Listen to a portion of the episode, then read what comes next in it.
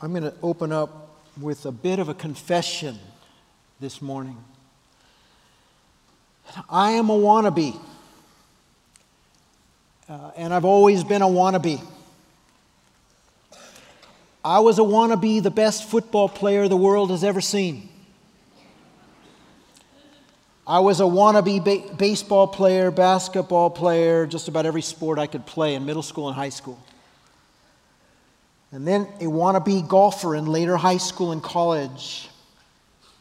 I became a wannabe great photographer and backpacker all through the Sierras, an artist, musician, songwriter, and savior of my mom and dad's marriage.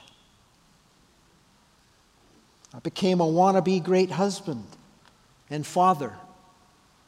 And then to add to this, I was a wannabe person accepted, liked, one longing to belong to belong, with peace, purpose, significance.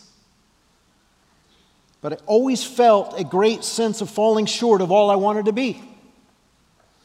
Seemed I could never really be satisfied with who I was, and being the person I wanted to be always seemed a little bit out of reach, elusive, couldn't get there. And then I became a follower of Christ, and I became a wannabe great preacher, pastor, evangelist, a wannabe influencer of others for Christ. Wanting to impact people for Christ is a great thing. And I will always be, I want to be better at that by His grace. I want to grow in Christ. And if you are a Christian here today, you want that too.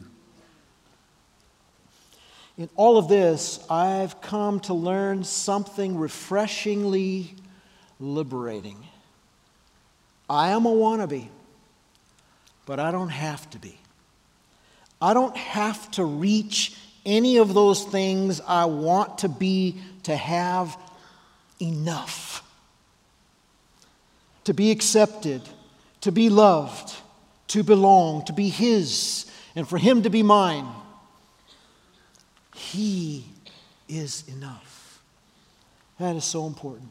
He is enough. Why is this so important to me?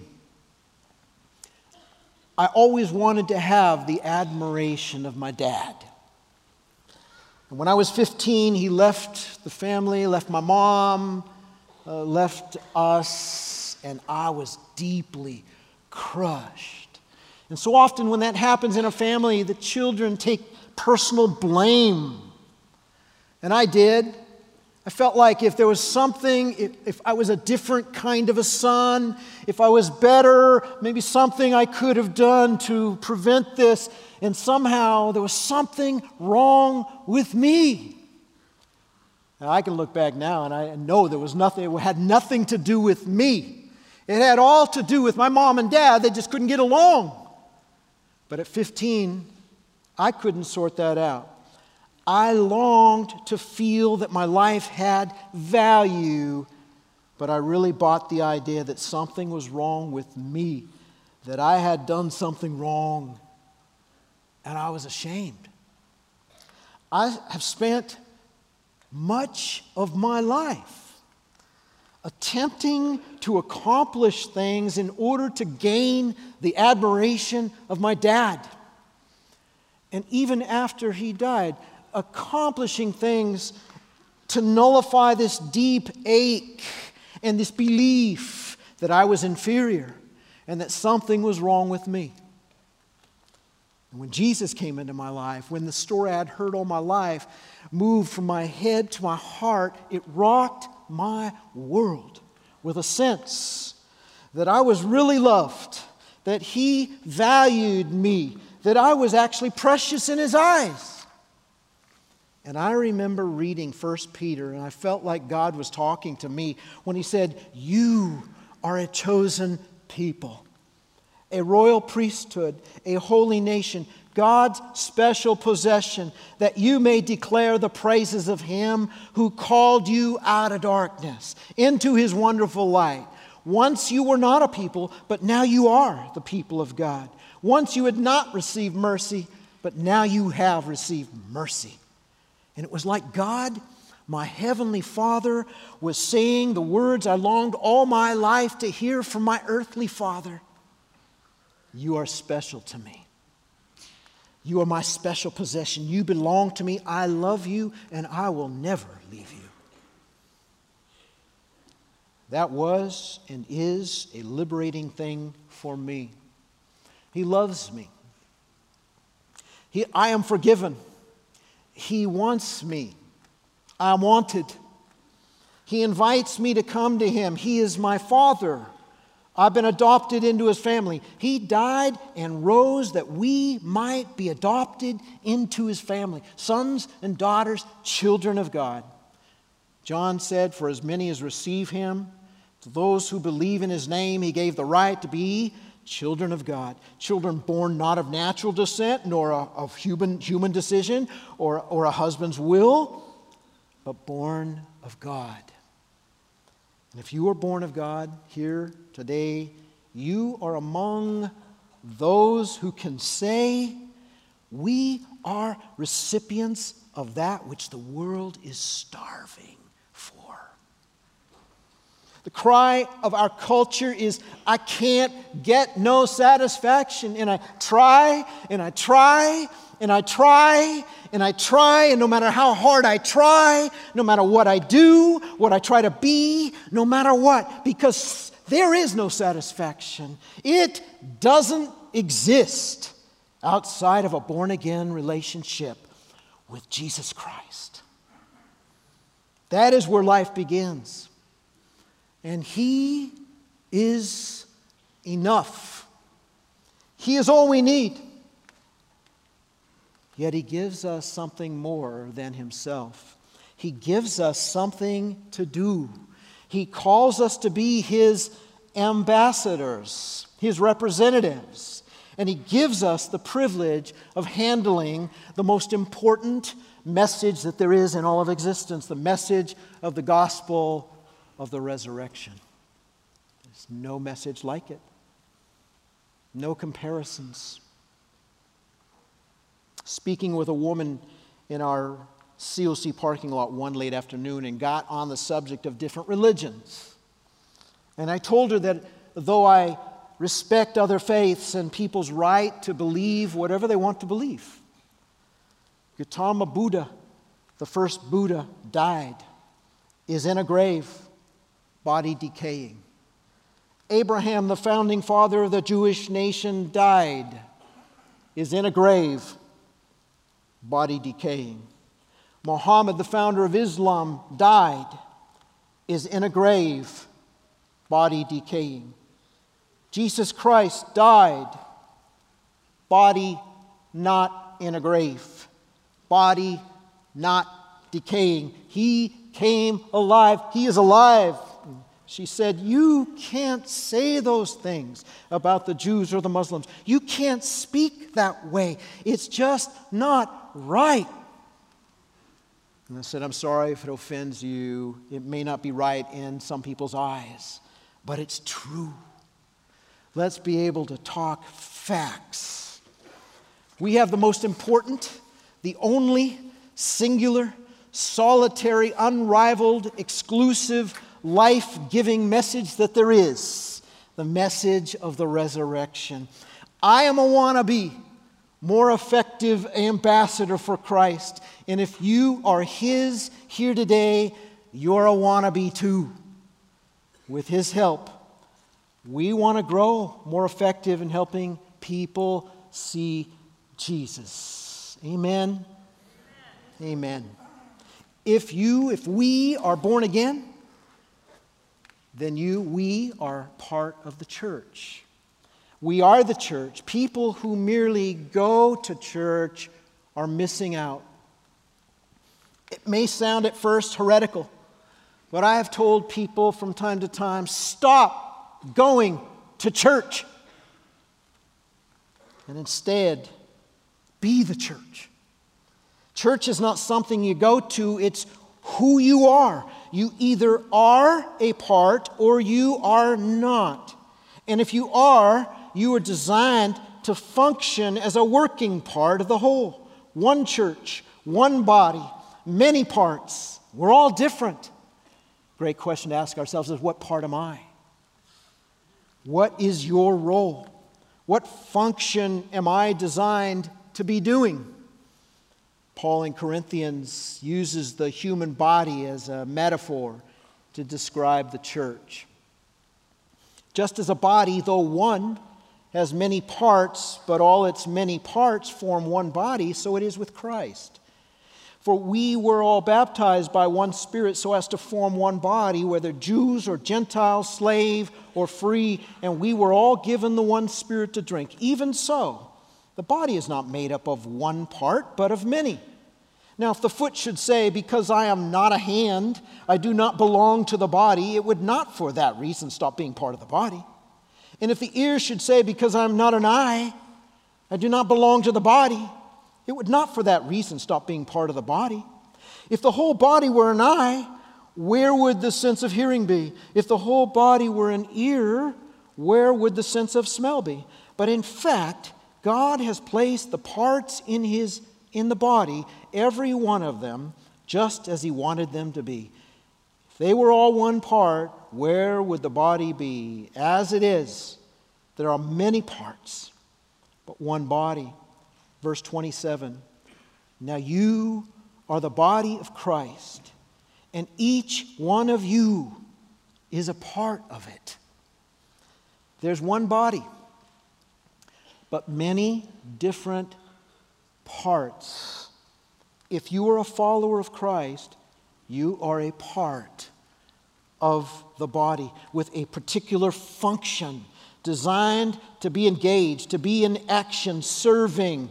His hands, his feet, his ears extended in service to others. We are called to serve, and yet so few do.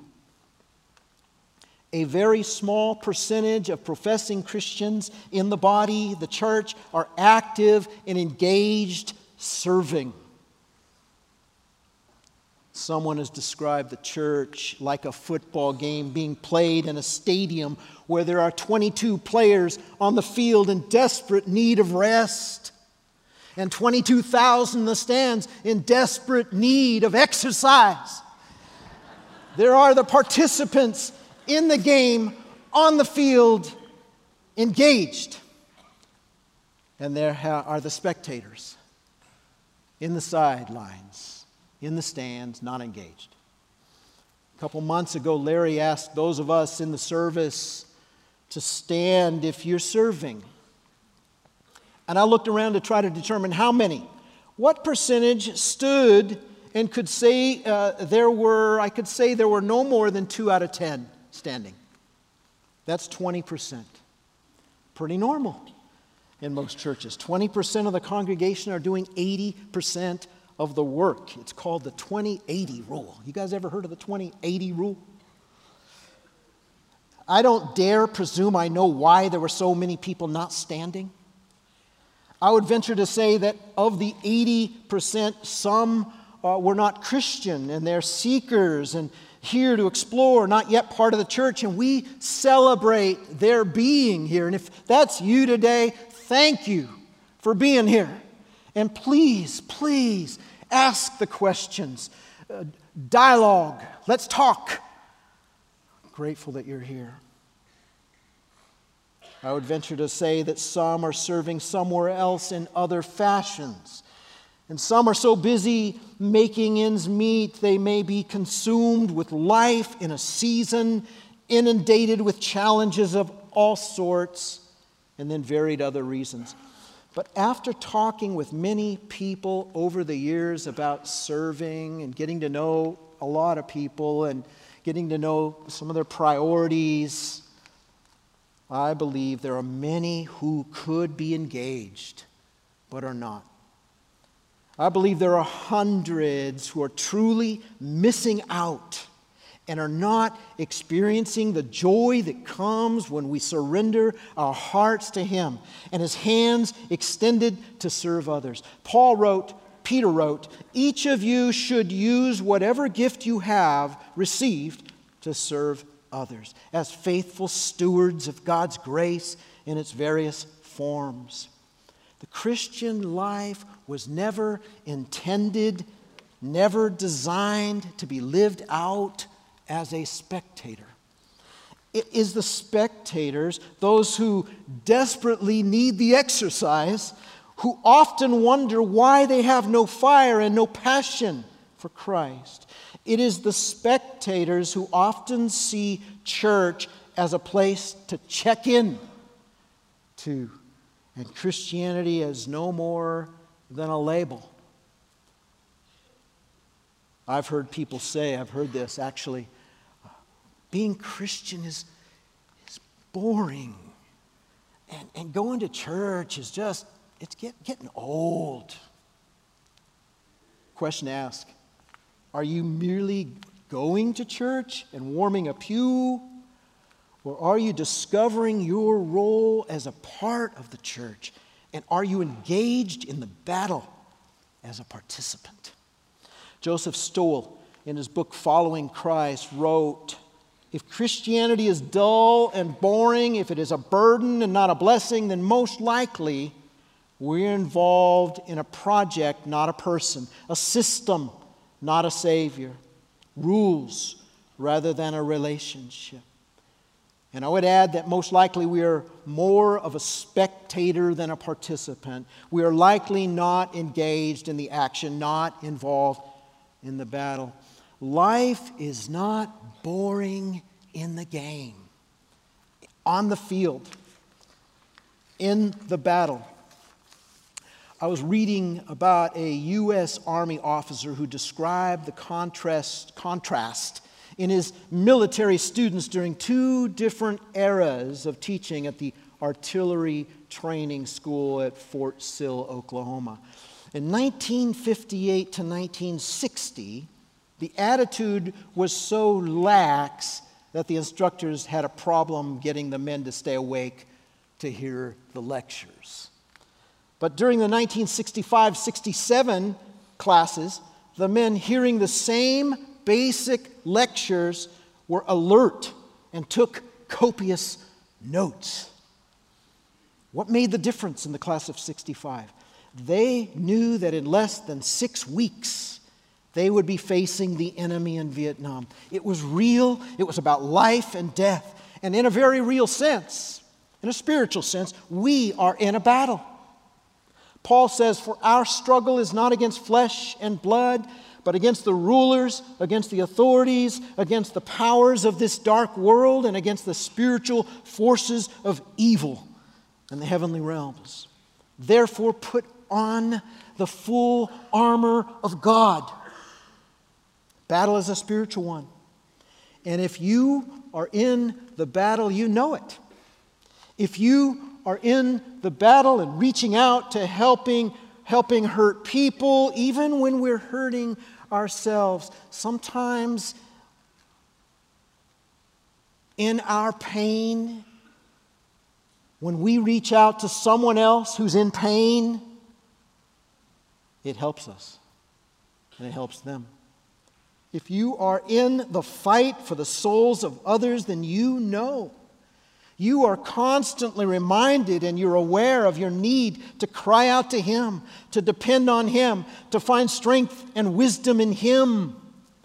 And I might add, you know your life is not boring. We might grow weary, sometimes feel overwhelmed and desperate for His help, but never bored. Something exciting happens in us when we surrender our lives to Him, to serve Him, and to begin to serve others as His hands extended.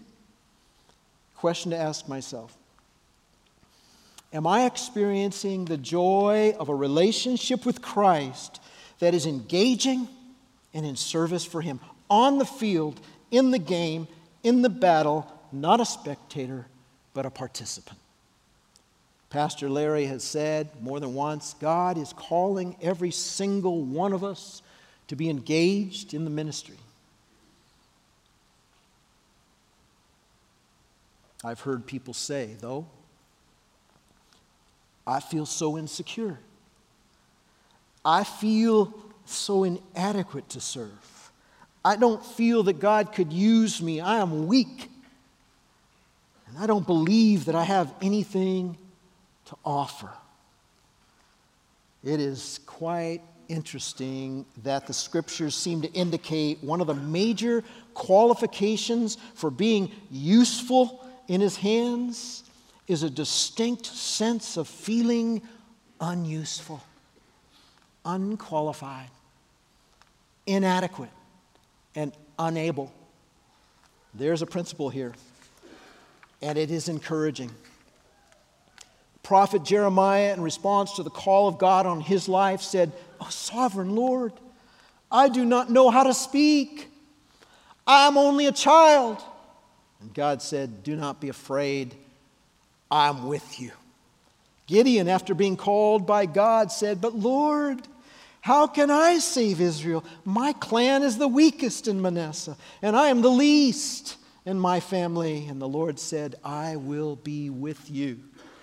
Moses, 40 years in the desert as a fugitive, and God speaks to him through a burning bush and says, I'm sending you to Pharaoh to bring my people, the Israelites, out of Egypt? Moses cries out, Oh Lord, I have never been eloquent, neither in the past nor since you have spoken to your servant. I am slow of speech and tongue. Oh Lord, please send someone else. You ever said that? He gives all the reasons why he can't, why he isn't qualified, isn't useful. And he says, Sin someone else. Someone else can do it, but I can't. And the Lord says, I will be with you. It's like when Moses reached a place where he felt most unable and weak, he was right where God wanted him to be. Hudson Taylor, founder of the China Inland Mission, said, It seemed to me that God looked over the whole world to find a man who was weak enough to do his work. And when at last he found me, he said, He is weak enough. He will do. Warren Wiersbe has said, You can never be too small for God to use, only too big. Jesus said to Paul, and I believe he's saying it to every one of us My grace is sufficient for you, for my power is made perfect in weakness.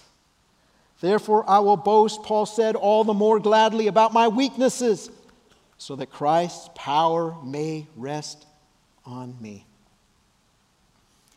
And then there is the story of Peter and the disciples in a boat with Jesus, where Peter is is shaken to his core with the realization of his own sinfulness, and he feels unworthy even to be in the presence of Jesus, let alone feel useful for service. And it's in that very moment of personal revelation in Peter's life that Jesus commissions him.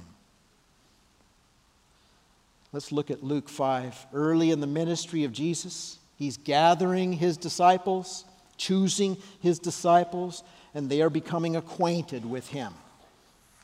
And it says, one day, as Jesus was standing by the lake of Gennesaret, with the people crowding around him and listening to the word of God, he saw at the water's edge two boats left there by the fishermen who were washing their nets. He got into one of the boats, the one belonging to Simon, and asked him to put out a little from shore. And then he sat down and taught the people from the boat.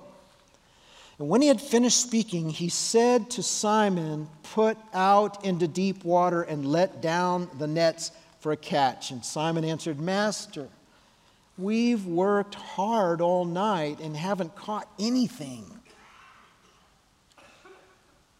But because you say so, I will let down the nets. These are salty experienced, professional fishermen. They've worked hard all night and they haven't caught anything. And this man, Jesus, they're just getting acquainted with him, they're just getting to know him, comes along and tells them to go back out and let down the net. And seemingly, perhaps in an air of appeasement, Peter says, Because you say so, okay, I will let down the nets. When they had done so, they caught such a large number of fish that their nets began to break. So they signaled their partners in the other boat to come and help them, and they came and filled both boats so full that they began to sink. When Simon Peter saw this, he fell at Jesus' knees and he said, Go away from me, Lord. I am a sinful man. For he and all his companions were astonished at the catch of fish that they had taken. And so were James and John, the sons of Zebedee, Simon's partners. Go away from me, Lord. I am a sinful man. Go away. Whatever amazing things Peter saw in Jesus before this event culminates with what he sees here. And it appears as though Peter is overwhelmed with a sense that he is in the presence of holiness and that he isn't worthy to be there. Go away from me. You know, next to one another, we don't look so bad. We might even consider ourselves to be pretty good when we compare ourselves to some people. But next to pure holiness, can you imagine? Next to pure holiness, we will see ourselves as we really are and know we are dirty, filthy, sinful Isaiah said, Our righteousness, our righteousness, is as filthy rags in his eyes. Our righteousness, the best that we can do, is filthy in his eyes, and we need forgiveness.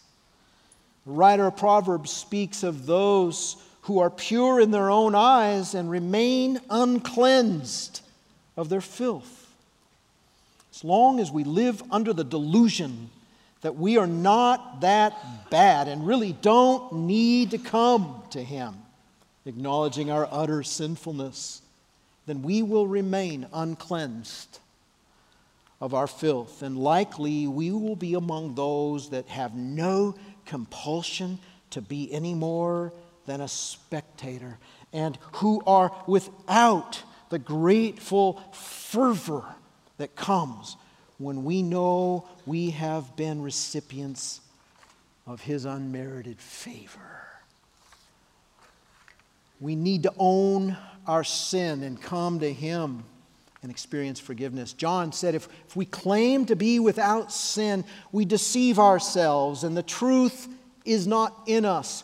If we confess our sins, He is faithful and just and will forgive us our sins and purify us from all unrighteousness. All. I love the song that was sung earlier, the, the stanza Our sins, they are many, His mercy is more. Hallelujah! Is that good news? Our sins, they are many. His mercy is more. Thank you, Jesus. If we confess our sins, He purifies us from all unrighteousness. Underline it, all. Circle it, all. Highlight it. If you've got font, you type and build the top, the, the font. Enlarge it, all. All. All sin. Thank Him. Amen. He will make us clean and give us something to do.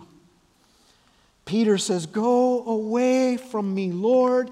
I am a sinful man. Go away. A low point in Peter's life, perhaps not the lowest, but surely a place where Peter felt deeply unworthy, unuseful, dirty, acknowledging his personal sinfulness. And it's at that very point Jesus says, Don't be afraid. From now on, you will catch men. And so they pulled their boats up on shore, left everything, and followed him. Jesus commissions them all. Gives them something to do. As we surrender our hearts, trusting him, belief, trusting him to be our Savior, which includes confessing and forsaking sin, he gives us forgiveness. We have a relationship with Him, and He gives us something to do as ambassadors, calls us. Can you imagine what it would be like if we could see the 2080 rule obliterated? It could happen. Jesus says when he saw the crowds, he had compassion on them because they were harassed and helpless like sheep without a shepherd. Then he said to his disciples, The harvest is plentiful, but the workers are few. Ask the Lord of the harvest to send out more workers into his harvest. Jesus sees the crowds, he has compassion on them. He called them a harvest needing attention, but said there was a problem. There are few workers, and there's a solution. Pray that God of the harvest will send out more workers. What would happen if instead of the 2080 rule, it was 30 70? 30% of the, the, the, church is doing 70% of the work, or, or 40 60. 40% doing 60 or, or half and half, 50% or more engaged, moved by God to be engaged in the battle each doing what they are wired to do in accordance with God given gifts and experience. What would happen? What would it look like? We know there'd be more joy. We know there would be less bored Christians. We know there would be more lives changed for the glory of God, kids having more in individual attention and more likely to hear the gospel and have questions answered, more families reached with the gospel. What would our church here look like? What kind of impact would happen in our community here? Every ministry would be greatly impacted. And what a joy to the team already in the trenches we could more effectively reach our community surrounding the COC and the Antioch campus. I want to move towards close with just a, share a little bit with you how we see on a small scale, with just a few people serving, how God is changing people's lives. One of the joys that we have at our Community Outreach Center uh, is seeing people that we serve there moving along a discipleship pathway, moving along a growth track. It is exciting to see uh, someone who might, might come in shut down and alone and alienated and uninterested in anything and disconnected from any community and who begins to feel the love of Christ through his people. And something happens. They feel welcomed and begin to feel like they belong, and, and maybe they've found a community. It is exciting. And from there, to see people hear the message of Christ, either one on one or th- from pulpit, and they begin to believe it. And then some of them move from belief to behavior change. They begin to apply, they begin to change. That's exciting. To see people move from belonging to believing to behaving is exciting. But it even gets more exciting when all of that moves into blessing becoming a blessing, serving other people, giving back, engaged in serving. I'm called to minister. When you see the lights go on that way, it is exciting. And we see this movement from belonging to believing to behaving to blessing. And we're praying that it will happen more and more and more. And maybe there are some here who can see themselves somewhere on this track. You belong, but maybe you not you feel like you belong, you found a community, but you're not believing it. Or maybe you belong, you've come to believe, but it hasn't yet impacted your behavior. Or maybe you belong, you believe, it's impacting your behavior, behavior is changing, but you haven't yet experienced the joy of blessing, the joy of pouring yourself into ministry. We praise God for those He has placed on our team at the COC and who are working in the trenches, fighting the battle for the lives of people. And if you get a chance, really want to encourage you to drop by the table today on your way out, meet some of those people. The harvest is plentiful, and the workers are few. Jesus told us to pray to the, to the Lord of the harvest that he may raise up more laborers. Would you just, just for a moment, oh, take your bulletin, and, and there's an insert there. It looks like this. Could you hold it up so that I know that we're tracking here? You're actually really listening here. All right. Ah, you hear that? This is a list of ministries at the Community Outreach Center, and for each one, I'm going to unpack each one of these, but there, there are needs. Every one of these, there are teams involved who need help, more help. Kitchen team, greeters, site safety, uh, resource and referral, open two days a week. We want to be open five days a week. A, a dynamic impact on, on the lives of people going on there. Worship leaders, community visitation, going out, children's ministry. Uh, just got a call last night from a guy who serves at our COC and does prison ministry as well. He's part of the prison ministry here, who this week was at a jail ministering, sharing the gospel. And after he was done, one of the guys, the inmates, came up to him and said, You mentioned the COC. Is that the one down on 18th Street near Dairy Queen? Yeah. and to hear this is just encouraging. One little snippet uh, he, he said, I am so grateful for what you guys are doing there. Your vans are coming out and picking up my kid, my eight year old, every night. And my child is getting truth and solid material. My heart is warmed by it. He said, he used the word, I'm stoked, stoked that you guys are doing that. Praise God for that. You know, the impact on one little child who gets the word every single day poured into them. What kind of impact will that make as God uses that to change that little kid and their perspective and their worldview, and they move on into their family and it trickles in? And, and we see the impact happening, and we'd like to see more. We're praying for more. We got the bistro open four days a week and one morning. We'd like to see it open six or seven days, morning, noon, and night. A lot of ministry going on.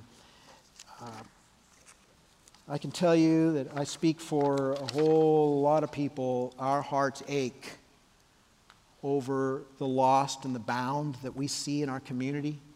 And we are praying for God to release the captives, to break the chains, to open eyes, soften hearts, to transform people's lives. Only God can do that. You know that. We have loved ones in our families that don't know Him, and there's a blindness there.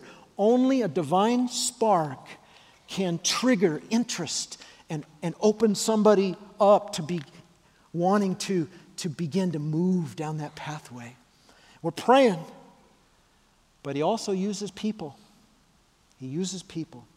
And if you desire to further explore serving at the COC or really anywhere, today is COC Sunday, so we're highlighting that. We've prepared a whole week of tours and dinners just for you. It's on the insert, on the bottom of the insert. Sign up at the table out front. If you have questions, ask the questions. And uh, the five nights J- January 7, 8, 9, 10, and 11 to accommodate, hopefully, to accommodate more people's schedules. I know for some it's hard, 5 to 7 p.m. And if that is hard, but you still want to serve, there are other hours to serve, and please talk to me. Before we move into prayer, I wanted to share, uh, we want to share a story, a testimony on video here. And this is Christy's story. So let's, uh, let's listen, let's watch. It's beautiful. It, what I feel here at COC is unbelievable. I mean, I feel when I walk through these doors, it's like the Holy Spirit's in here.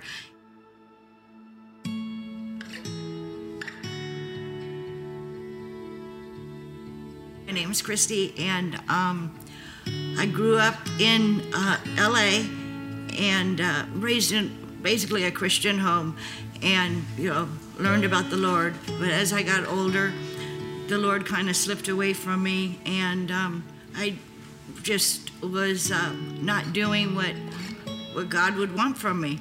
I moved to Sonoma from my job, and um, met a man and married him, and we were having a pretty good life. And then um, a little bit afterwards, in 2003, my husband passed away, and the alcoholism really came out. I started drinking that night going to bed with a bottle, you know, waking up with waking up with my bottle. Last final real bad thing is I was at my mom's and uh, told her I wouldn't drink while I was at the house, and she left and went somewhere, and I ended up drinking, and that became a really bad episode. Uh, my mom came home and found me barely alive on her bottom of her stairs, and they called the ambulance and by the time they got me in the ambulance, I guess, and at the end of the cul-de-sac, I, I died. And the doctor said, Chrissy, if you're trying to kill yourself, you're doing a good job because I was already there. You know, it was records that I was in and out. I would go for malnutrition, dehydration, all different problems. Um, and it wasn't good for my body. And it, it was basically killing me. And so I went, went in I tried. It took me a couple months to really try um, to do it on my own.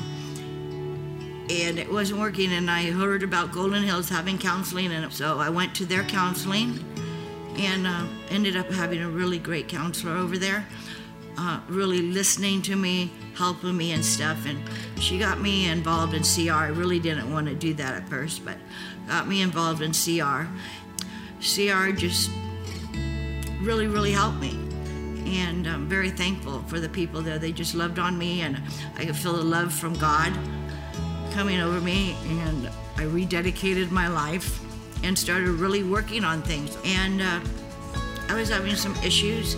Somebody who I talked to said, Go to COC, you know, with their resource referral, maybe they can help you. And they uh, told me about the food that they have dinners here and they do a little singing and stuff, and then they do a little sermon, and then then you can eat, you know, uh, Monday through Friday. And just from the moment I walked in the doors, I mean, even at Resource Referral, just loved on me, you know, and I felt like they really were listening to me.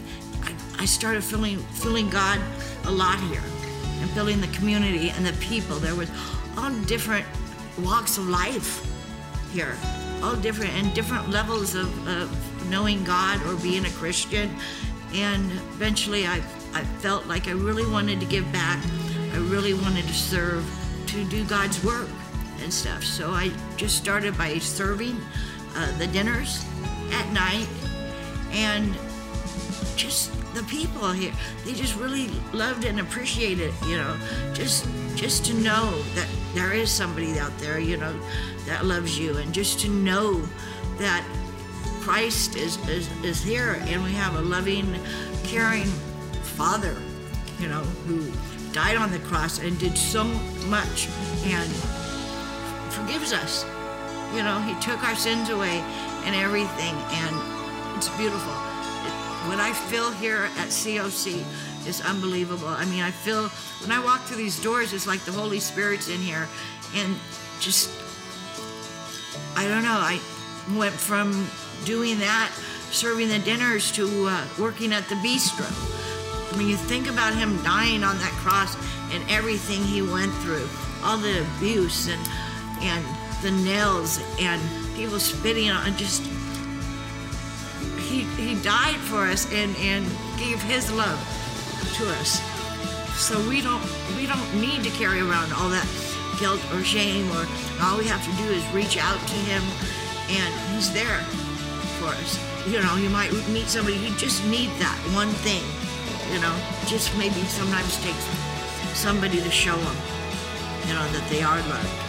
And it doesn't matter. It really doesn't matter where you are in life. I mean, I would hit rock bottom, and here I am, little over a year, and I, I feel it. I feel His love. I feel everything, and it was thanks to all the people who just opened their arms, opened their ears, and listened to me, and showed me, you know, that God is here and God loves us. Amen. Amen. Amen. You have to clap over something like that and rejoice, don't you? It's great to see, uh, hear change lives. Many of you can relate to that in a variety of ways. God's changing you, and He is He is good. He is good. I want to thank Josh, Felice, and who put that together, that video, and uh, got some help from Cameron. Good job. Just this last week, speaking with a woman in her 30s, in her 30s, in our bistro, who said with tears, I am so weary. I'm so tired. She said it over and over. A lot more she said and kept coming back. I'm just so tired.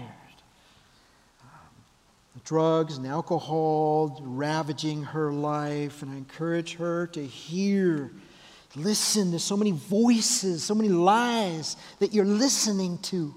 But listen to the voice of your Savior, the Savior. Listen to Jesus, who is saying, Come unto me, you who are weary and burdened, and I'll give you rest.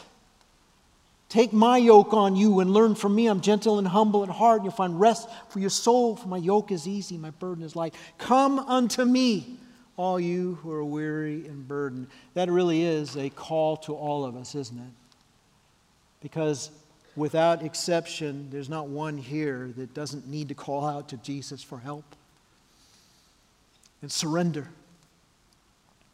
And it may not be that you saying, uh, Lord, I'm weary, I'm tired, I just feel like giving up. That may not be you. But there are other issues, there are other challenges that are more than we can handle if we're honest. We need Him. And I just want to encourage you that um, I'm going to pray, but uh, as the, the, the, group will come out to end our, night, uh, our morning, it's morning, isn't it? It feels like night already. Um, they're going to sing a song about surrender. And it's an opportunity for all of us to not run out of here without surrendering whatever it is that's on your heart that you know you need to give it to, to the Lord. Trust Him and give it up. And we'll have the prayer room open after they are done, and I, I do think they're coming out. Maybe they've abandoned me here. I, and, and I'm not going to sing the song for you. No, that would ruin the day. Uh, but I'm going to I'm going to pray, and while I'm praying, I'm going to believe that they're going to hear me praying and come out, right? you watch the doors. Lord, you know every single one of us. You know our hearts. You know what it is that we are dealing with. You know the challenges that we've faced in our families, in our work, uh, Lord, in our own selves. Lord, for, for some, it may be addiction. It may be ravaging something that's got control. And Lord, just pray that be the spirit of surrender here that would allow those folks to just give it to you and, and, and get accountable, maybe celebrate recovery, uh, an accountability group. Uh, Lord, whatever it is, relationships in a family where uh, you put it on my heart to go and make it right, and I don't want to. And so, Lord, give us courage to do what you want us to do. And we pray that God, as, uh, as we sing this song, that uh, our hearts would be enabled to surrender to you in Jesus' name. Amen.